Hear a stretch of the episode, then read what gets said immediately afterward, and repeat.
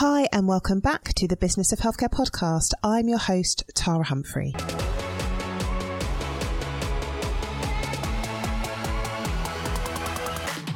I run an award winning healthcare consultancy specialising in supporting primary care networks.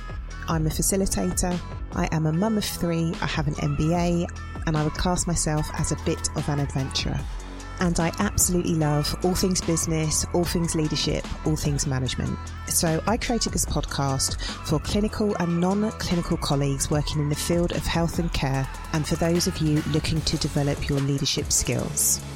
Every week, we release an episode which focuses on the hard and soft skills required to lead in this increasingly complex environment as we move to delivering more integrated care. So let's jump into this week's episode.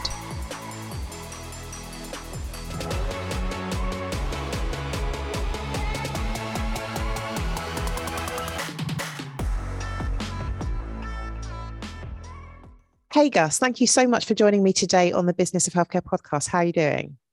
Going very well. Thanks for having me in. So, would you be able to tell our listeners who you are, a little bit about who you are and what you do? Happy to introduce myself. So, um, Gus Kennedy, I came from a consultancy background. I worked for uh, Bain & Co., US management consultancy in the city. And um, I was approached by none other than my mother, who is a GP. And she said, look, the software that we are using is just awful. I just cannot continue to run my practice operating in this way. And um, that was in 2017. She was working both in the NHS and in the private sector. And uh, she particularly wanted to solve how she got bookings into her diary in the private sector. And so we teamed up and started building Hero, our, our product. And Hero was designed to give you that Uber style experience of ordering a taxi or Airbnb, of booking an, uh, an Airbnb for the night. And we we thought, look, there's got to be scope to bring this to healthcare. And uh, by that, we meant that you'd land on a website of a practice, be that NHS or private, hit book now, and then you'd be sucked through the process. So you'd see your slots almost straight away. You'd pick your time, and as soon as you pick your time, you've got that reassurance of, I know I'm going to be seen. This is great. And then, of course, we'd authenticate you, and it would feed through into the underlying diary, be that EMIS or SystmOne. And that was in 2017, and I thought probably by 2020 I'd be retired, done, having you know completely transformed healthcare. Um, and I'd be I'd be doing podcasts like this all the time, but globally.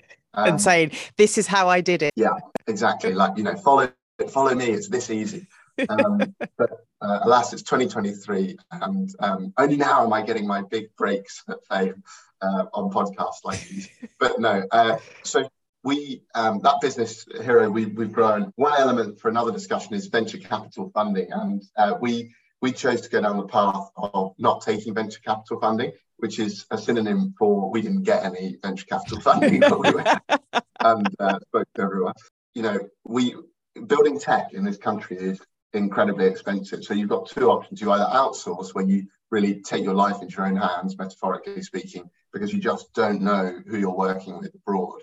And there's a there are many, many more bad stories than there are good stories of trying to find developers in Eastern Europe. There are good developers there, but just trying to find the good ones who aren't that expensive is nigh on impossible. And we thought as well that we were we wanted to build a business in Oxford, employing those in and around the Oxford area, such that they could come into work without a huge commute at 9 a.m. and leave at six, and at 6:15 be on Port Meadow or in the parks in these beautiful open spaces in Oxford.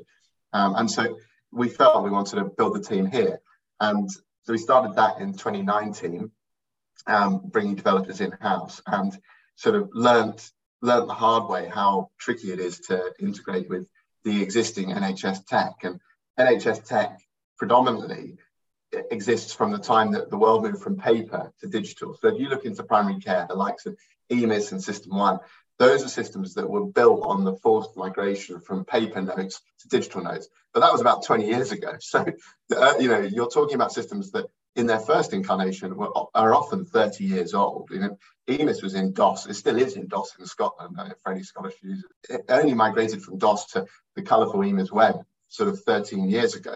And so inter- interoperability with those systems, as, as you'll know, is really challenging. There's a very limited set of APIs. The APIs are clunky. They're really, really hard to work with.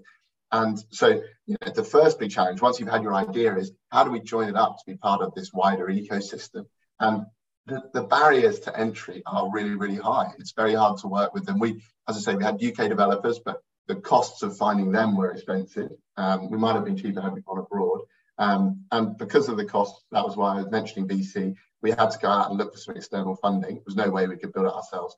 We ended up raising from angels who didn't necessarily need the billion pound return that venture capitalists are looking for. And I can come on to why that's basically impossible to achieve in the NHS. And so we had this little bit of funding and we started working on um, connecting to, to EMIS, which was the first, the first system we wanted to partner with. And we thought, right, you know, EMIS have got 6,000 practices. We'll connect to them and quite quickly we'll be across the 6,000. It won't be a problem.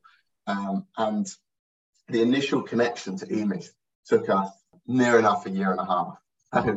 We had a team of seven and you know, there'll probably be people out there listening going, "Oh, you, you guys suck." You know, why did it take a year and a half? Certainly, part of me thinks, "Oh, what happened?" You know, how did it take a year and a half? But it was just flipping hard. Like there were blockers on the EMIS side that they were, and they remain a supportive partner of ours, but um, they're just challenges in that business. It's it, it too is squeezed by funding um, uh, at a at a sort of UK like a national level. It's not like yes, they're making money, but they get a they get £10,000 per site that EMIS is installed, roughly speaking, which might sound like a lot on first viewing, but if you think of how heavyweight the likes of EMIS and SystmOne are, it's actually not very much money. And if you compare that to the cost of systems elsewhere in other sectors, it's nothing. So EMIS, they didn't always necessarily um, have the, the, staff on their side to provide a good experience for us. The tech was really painful to work with for what we were wanting to do uh, because the APIs, which had been defined by the, um, the NHS themselves didn't have all the calls we wanted. And the long and short of it was, it was only in mid 2021 that we went live. You went live in 2021. When did the company start? Well, so no, I mean, we were live with a non-integrated product in 2018. So yeah. we had a, it was a full scheduling system and it had, had private practice elements for invoicing. Um, that was in 2018, and then we used it. We raised money in at the end of 2018. We were had a team in 2019 and it took a year and a half from then. So it's mid 2020, uh, mid 2020, not mid 2021. So it's just after the first wave of COVID in the summer of that year was when we were first able to push bookings from Hero into the EMIS diary and extract availability from EMIS into Hero. So for those that may be not part of primary care, just so I'm clear. So if I'm a patient and I want to book an appointment, I go onto my practice website. They'll have e they may have e-consult so i'll go in and type everything.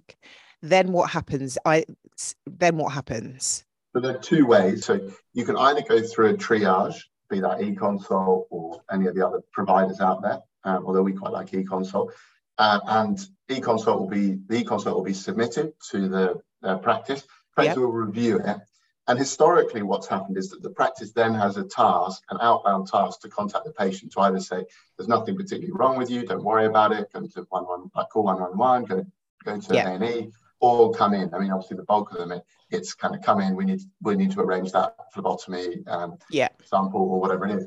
Um, one of the things you can do with Hero these days is you can write a text message to a patient with the link to book an appointment. So gotcha. instead of saying call up, But you know, the reality is, is that although we've done, we've gone heavily to an con- uh, online consult world, calls are still the predominant method that patients are getting in touch with practices, unless you said, as a practice, we are solely con- e-consult first. So I was in a practice the other day that had um, a 45 minute, this was at 2 p.m. on Monday, so it was busy, had a 45 minute call waiting time, had had at 2 p.m., it's an average size practice, had had 345 calls and 180 of them had dropped off. And so, you know, like that's e-consult, yes, if you go down the e-consult pathway and then you can use Hero to send a message to the link back. The idea is that then patient can put their identity with date of birth and they can pick a slot that suits them. And I think that was that was that is the underlying motivation for me with Hero was to focus on that patient experience.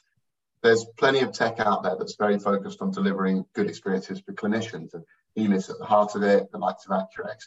But um, for better or for worse, we really wanted to prioritize patients um, to, to give them positive experiences of booking appointments.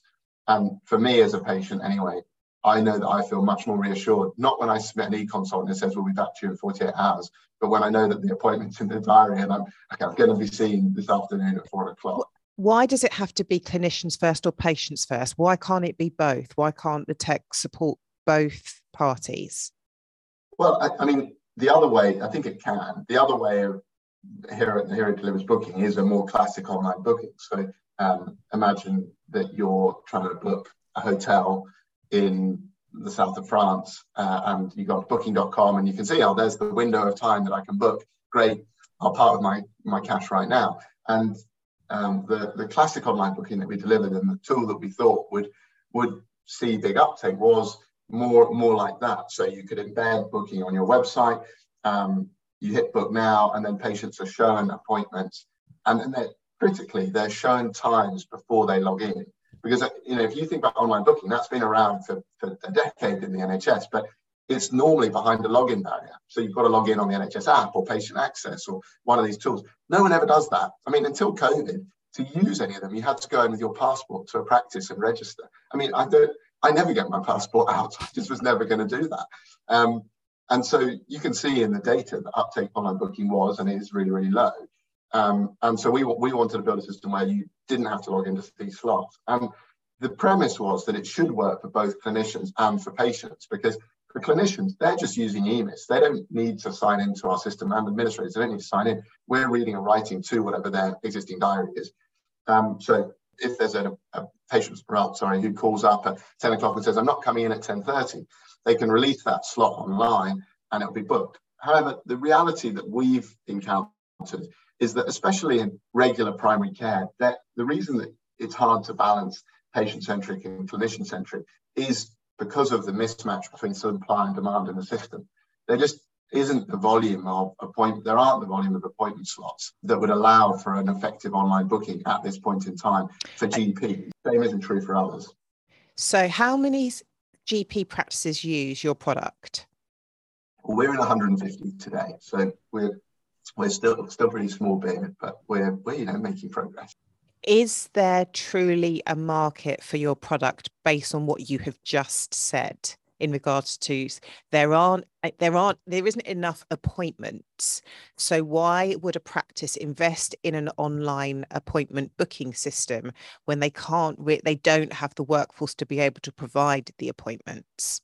Well that's that's a good question. And i think um, there are a couple of reasons our big focus these days tends to be more on how we can support both practices, but also PCNs or federations who are holding contracts for services either they're paid for completing, so anything QOF, national health checks, smear campaigns, that kind of thing, okay. um, or enhanced access.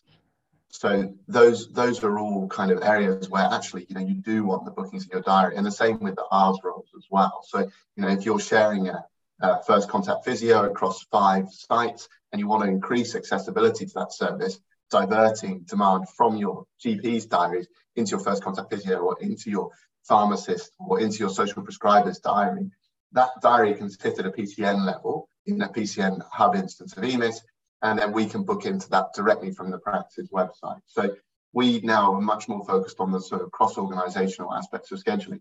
But I will say that it's slightly to my disappointment because I would love to crack a solution that works really well for regular GPs, but for the reasons that I've explained at the moment, with the pressure that the system's under, there just there isn't.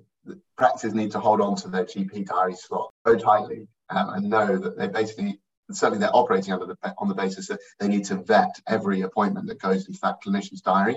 And although our online booking has controls that limits a based on age or gender who can book into an appointment, we, we're not a, we're not a receptionist. We're, we're not able to say, you know, please explain these conditions. So, you know, that's been a tough learning curve for us, um, but also it's partly a system problem more than anything else.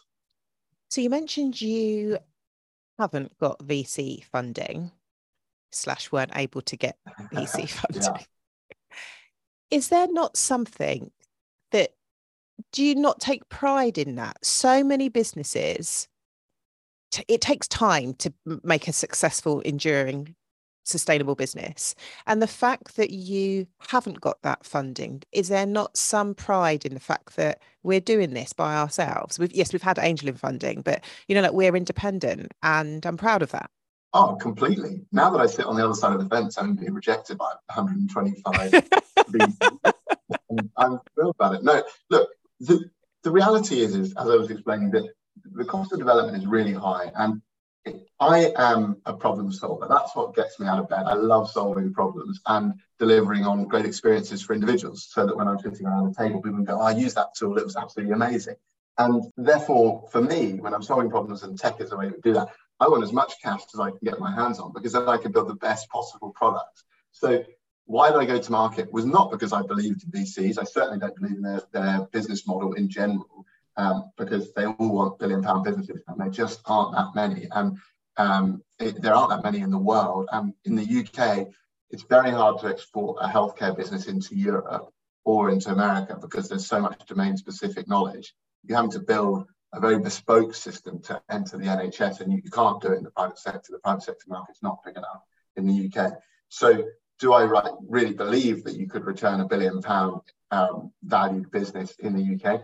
Well, the evidence will show you that the likes of EMIS and SystmOne, which are really dominant, monopolistic, that shouldn't be repeated, their valuations are only just over a billion. I mean, EMIS sold for 1.25 billion. So I, I fundamentally think that the premise that VCs are operating under is actually very hard to fulfill that as a startup pitching for money. I mean, when I, when I got deeper into the process and understood what they were looking for, it's clear that unless you think that you can scale into Europe or America, you're never going to be able to meet their expectations. And the downside, had we ever taken that funding, um, would have been that we'd have been up against it. We'd have been pushed by them to try and do something that we just didn't want to do. So now I wear it, yes, I do. I wear it as a badge of honor because we, we've got investors, a lot of them are clinicians as well, who are really invested in our journey and uh, accept that we need to do it at our own pace and the pace of the NHS, which is not a seven year fund time horizon. It can be longer than that. Um, and also, I am now able to sit here and shame businesses that have gone and raise loads of money and then do things like give their products away for free to claim market share,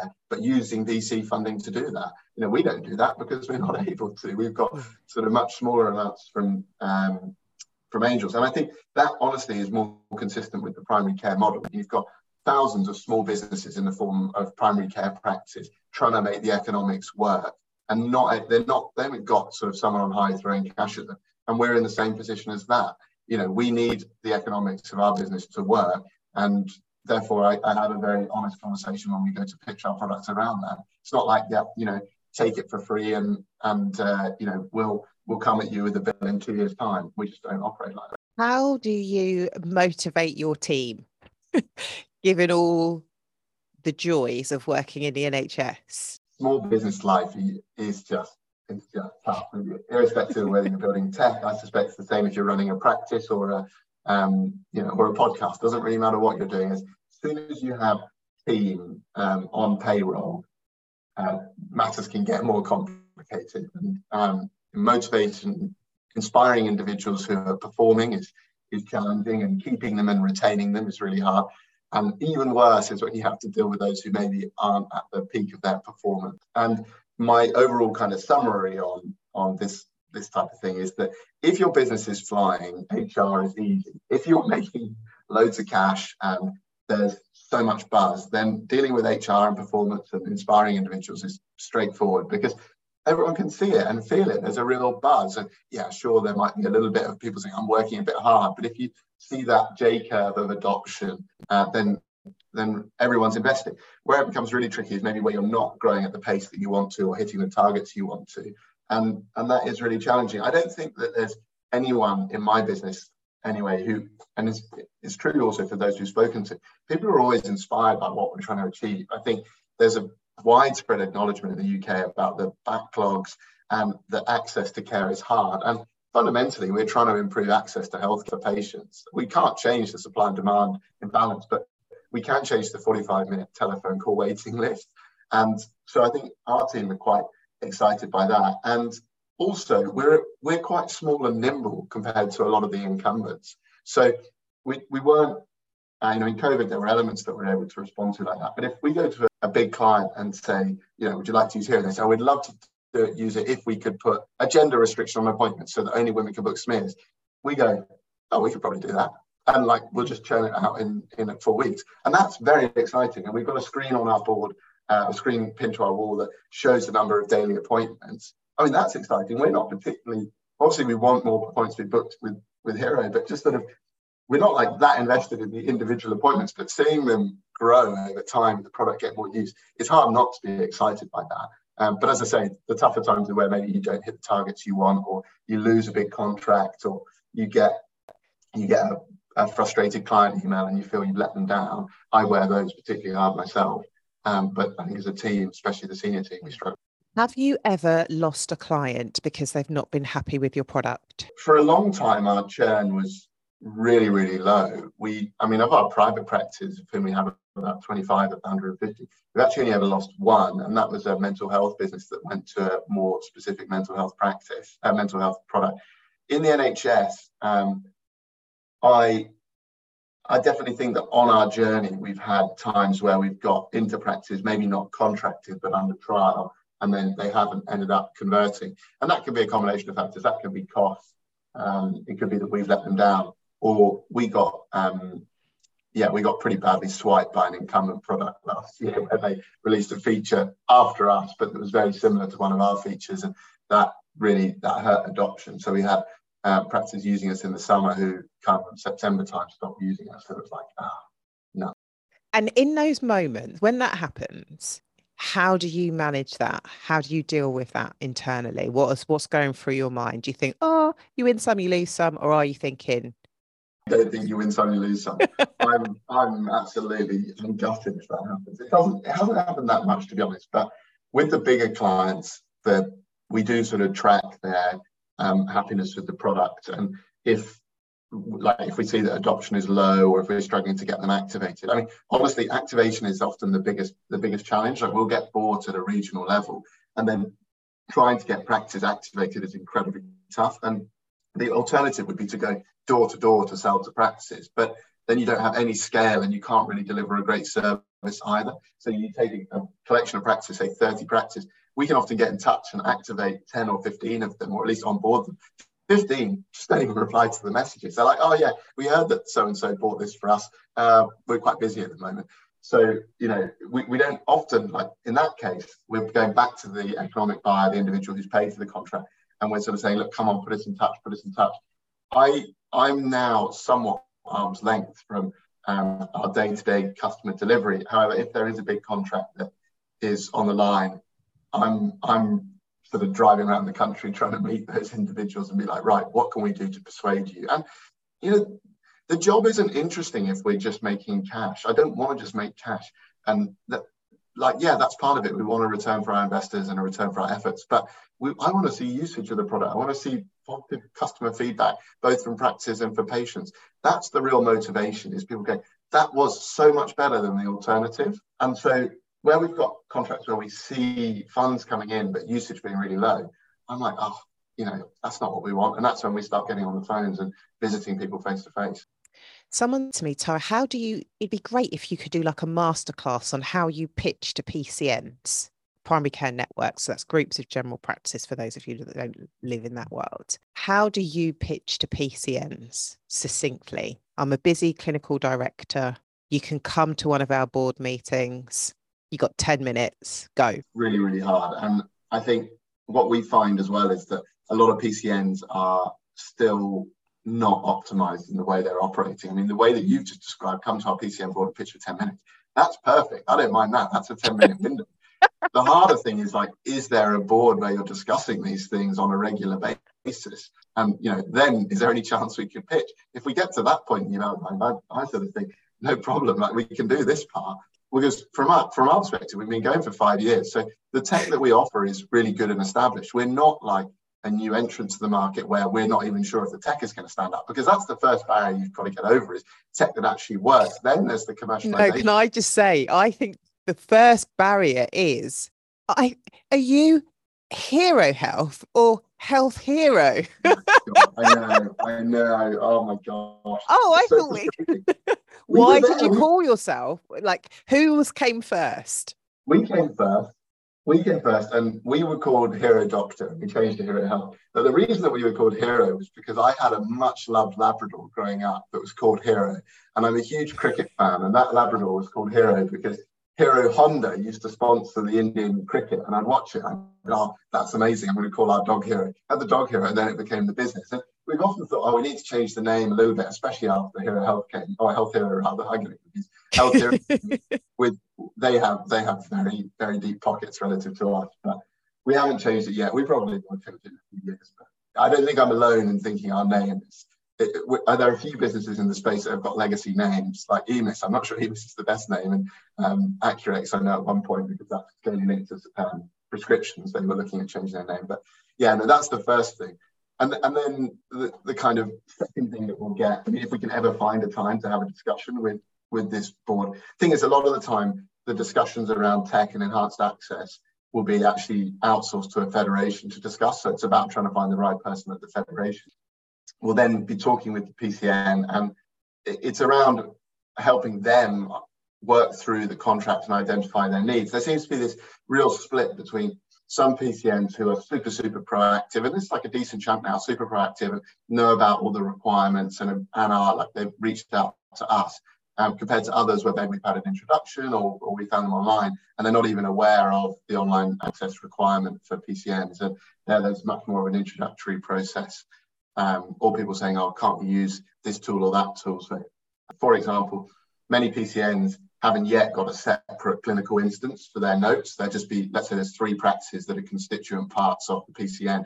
They'll just be using one of those three practices for recording notes and managing the PCN diary for enhanced access. And in that case, we can work with them, but more typically, we're looking for where they've got a fourth instance of EMIS, a sort of overflow instance for the PCN to use for enhanced access in the ARRS roles. But I mean, often just explaining that and kind of trying to wrap your head around it. I'm sure there are people listening going, I have no idea what he just talked about. Like explaining that is quite challenging. Well, I think, I suppose in my experience, there's a way to do it in regards so going back to the initial question about how to pitch to PCNs, it's that you probably don't want to go into a board meeting cold because for what you've just said. So it's like you've had a good conversation with your clinical director or the PCN manager or now your digital transformation lead.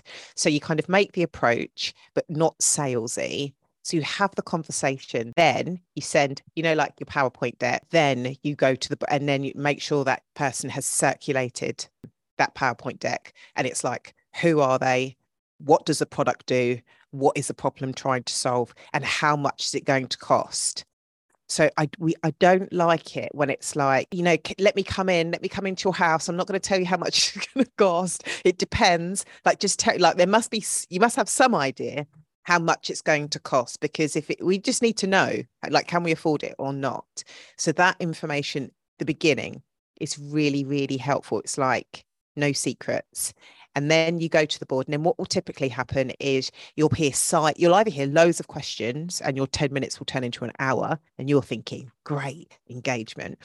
Uh, i'm thinking oh we haven't got through like all the other stuff that we need to discuss but this is good.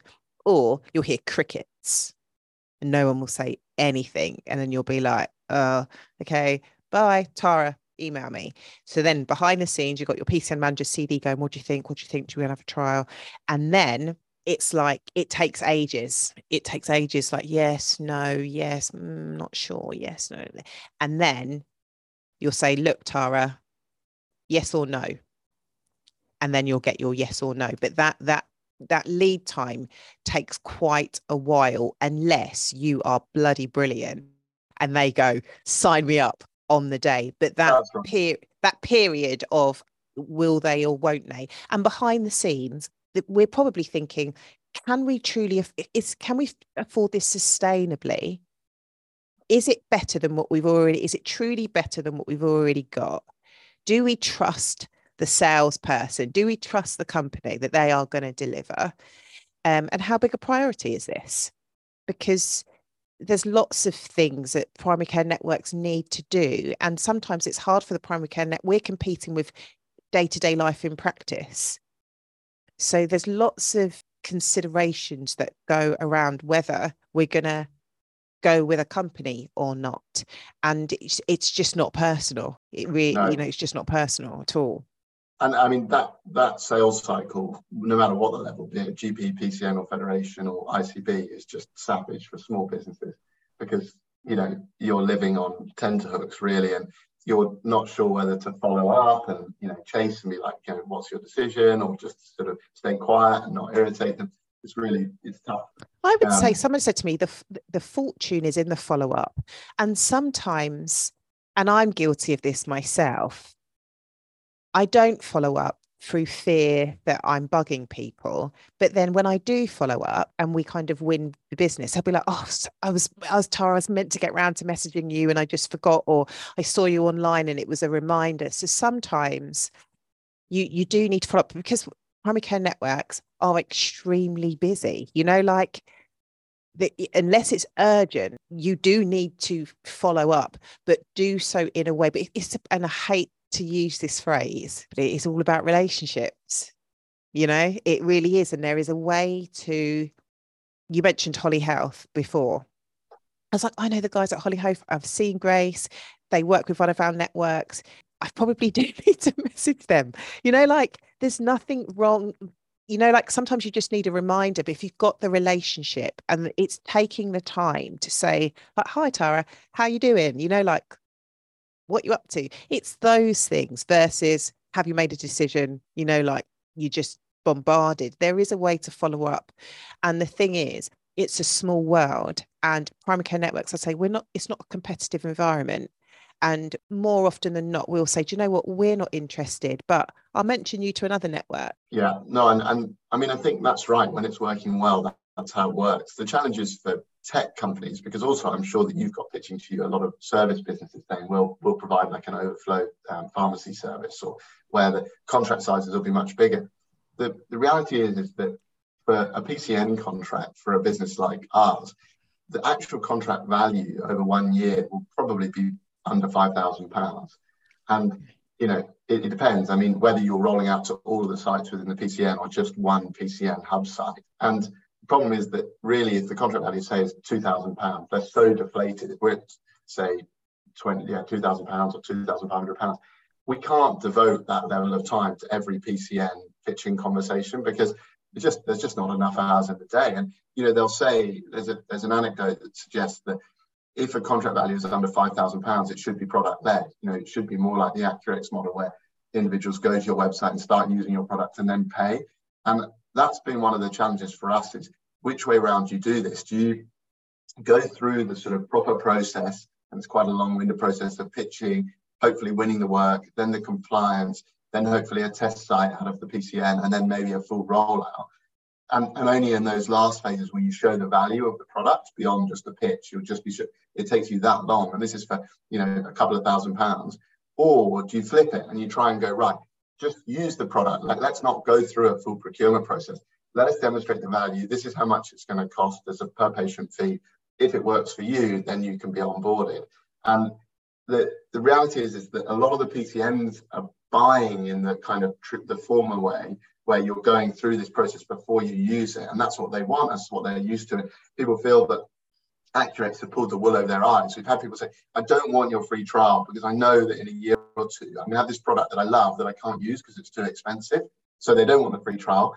But then the problem is if we go through the procurement route, it's only right at the end that they're trying to use it. So we end up with some contracts where people go, oh, like we bought it, we've got the money coming in, but the usage isn't at the level that we want. I mean, for me, it's very dissatisfying.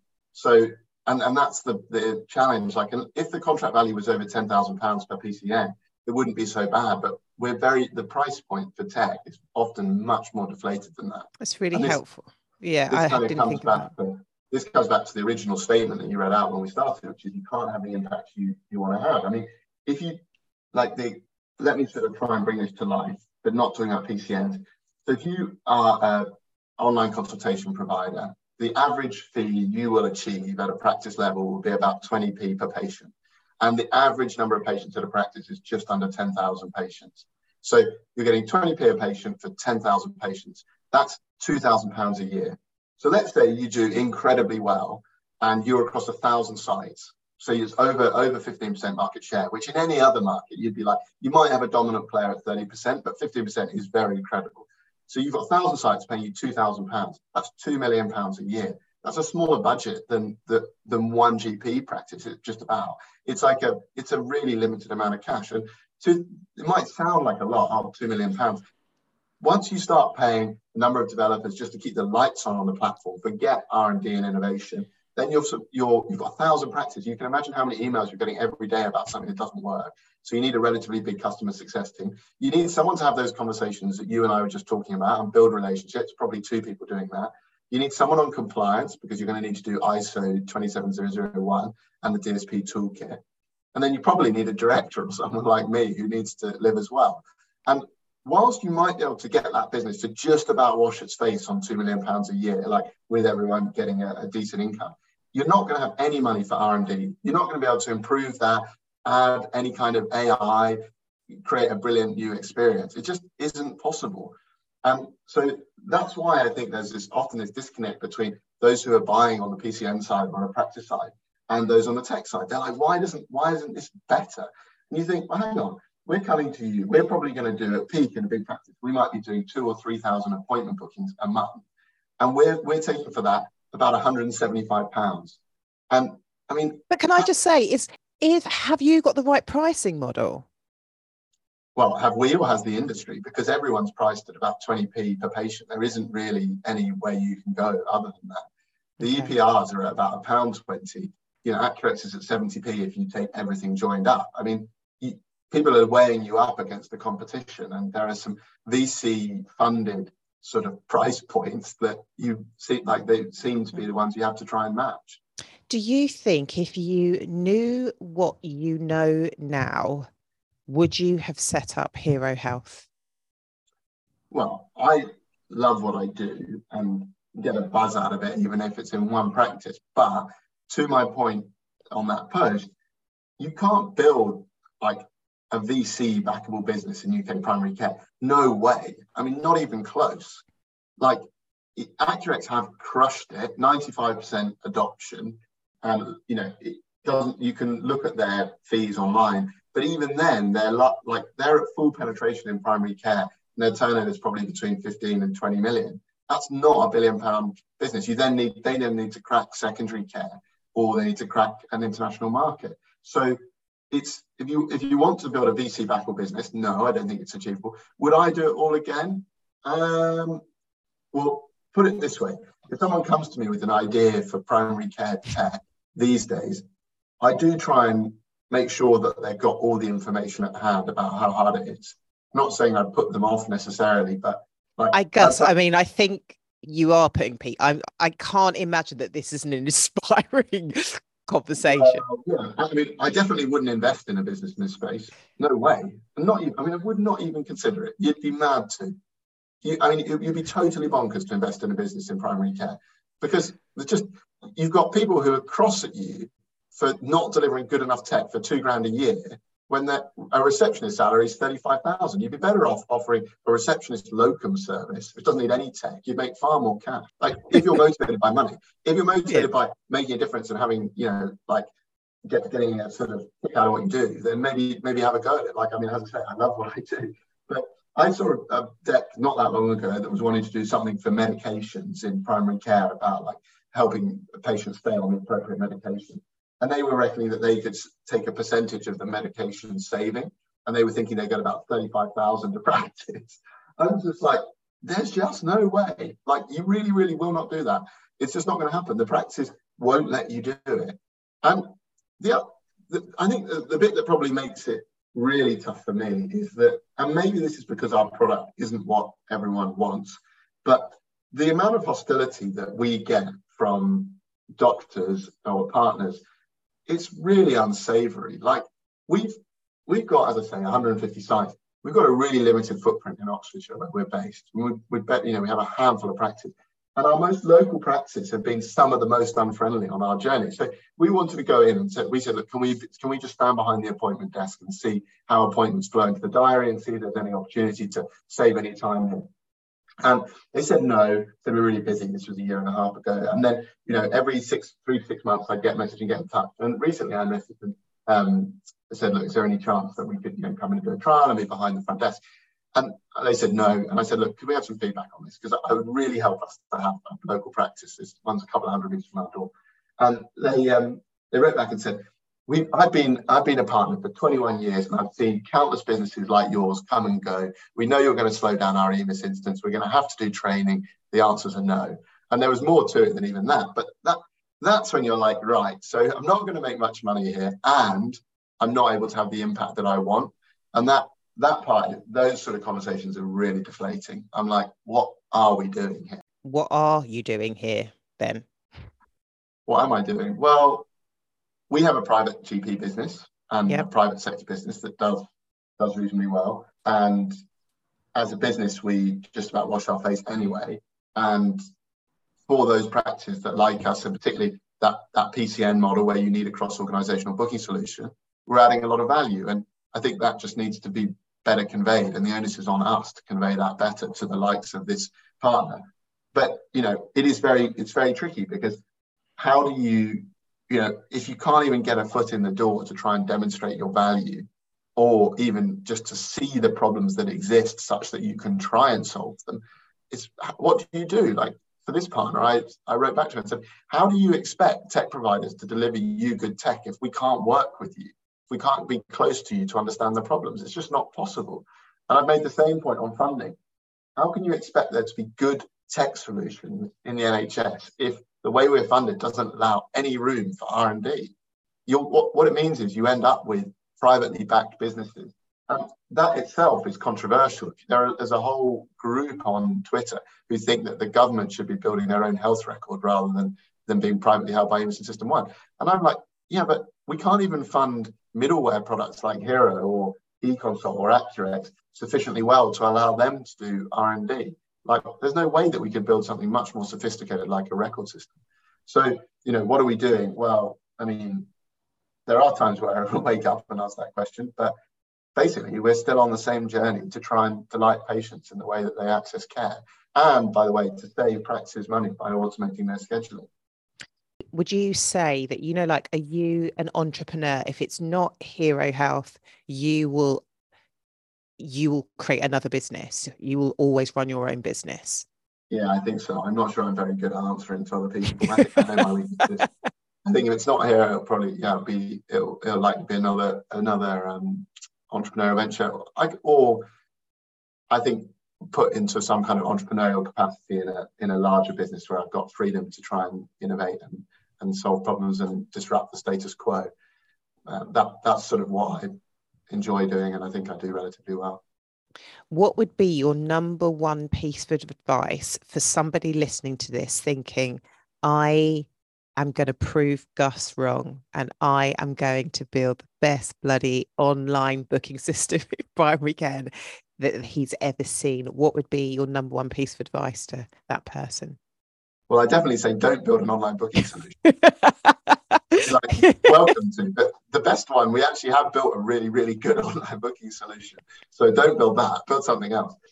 I would say pick up the phone to me and like, let me at you least consult. You, let me at least tell you, I don't want any money, but let me at least share my war stories so you know what you're getting yourself into um, before you do it. And maybe look at other places where you can have a big impact. Like, why do NHS primary care? Why, why not do dentistry or physio or mental health. I think mental health is a huge opportunity. Mental health systems are really lacking. Or pick off a niche in the NHS where tech is completely um, underinvested in, like out of hours, and it's not as competitive either.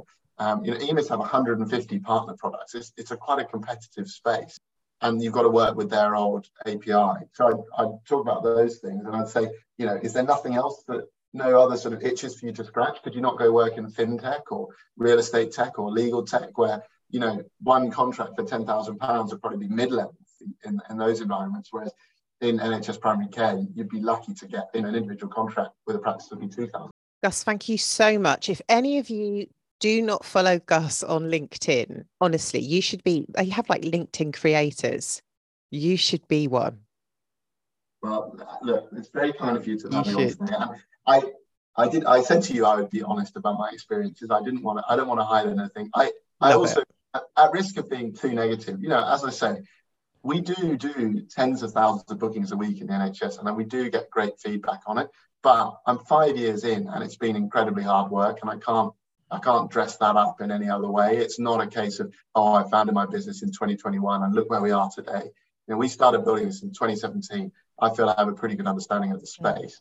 And it's it's been a slow burner and it, it is hard work. You can look at any of the winners in the space. Accurx, COVID was fortuitous for them. eConsult, similar, and you know, you need breaks and lucky breaks, and that's partly the result of effort, but it's also partly just chance. And I'm not saying that we haven't had those. We've had lucky breaks as well. But just when you're starting out, it's worth being aware that it's yeah. a really, really tricky environment. So, uh, but good luck to the aspiring entrepreneurs out there. And I, you know, I, I want them to do well. It's it, the NHS needs businesses like mine and like the others because for those that want tech, um, you know, that, which there are a number of, they're not all like the GPR speaking of.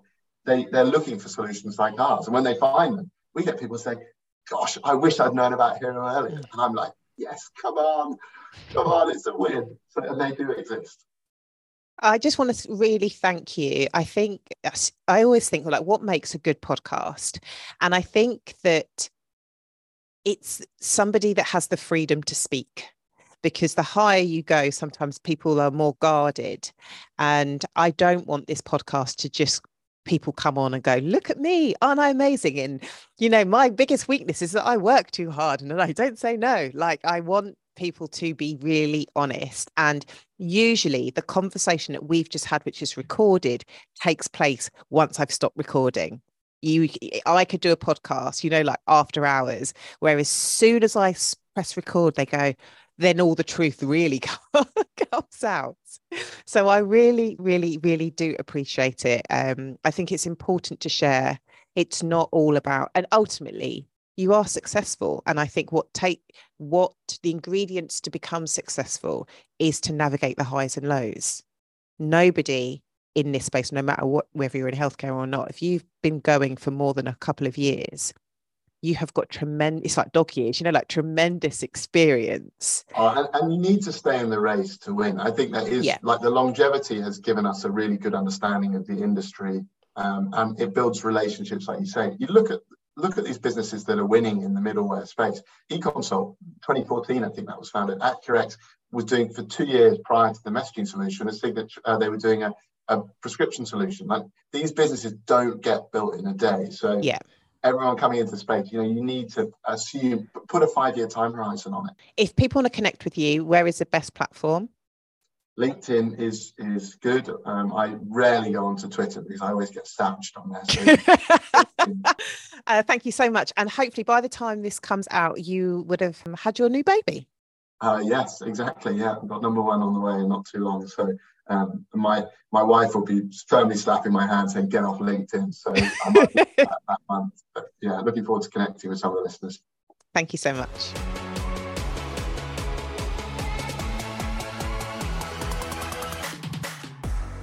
So much for joining us. If you like what you hear, I would absolutely love it if you left us an iTunes rating and five star review.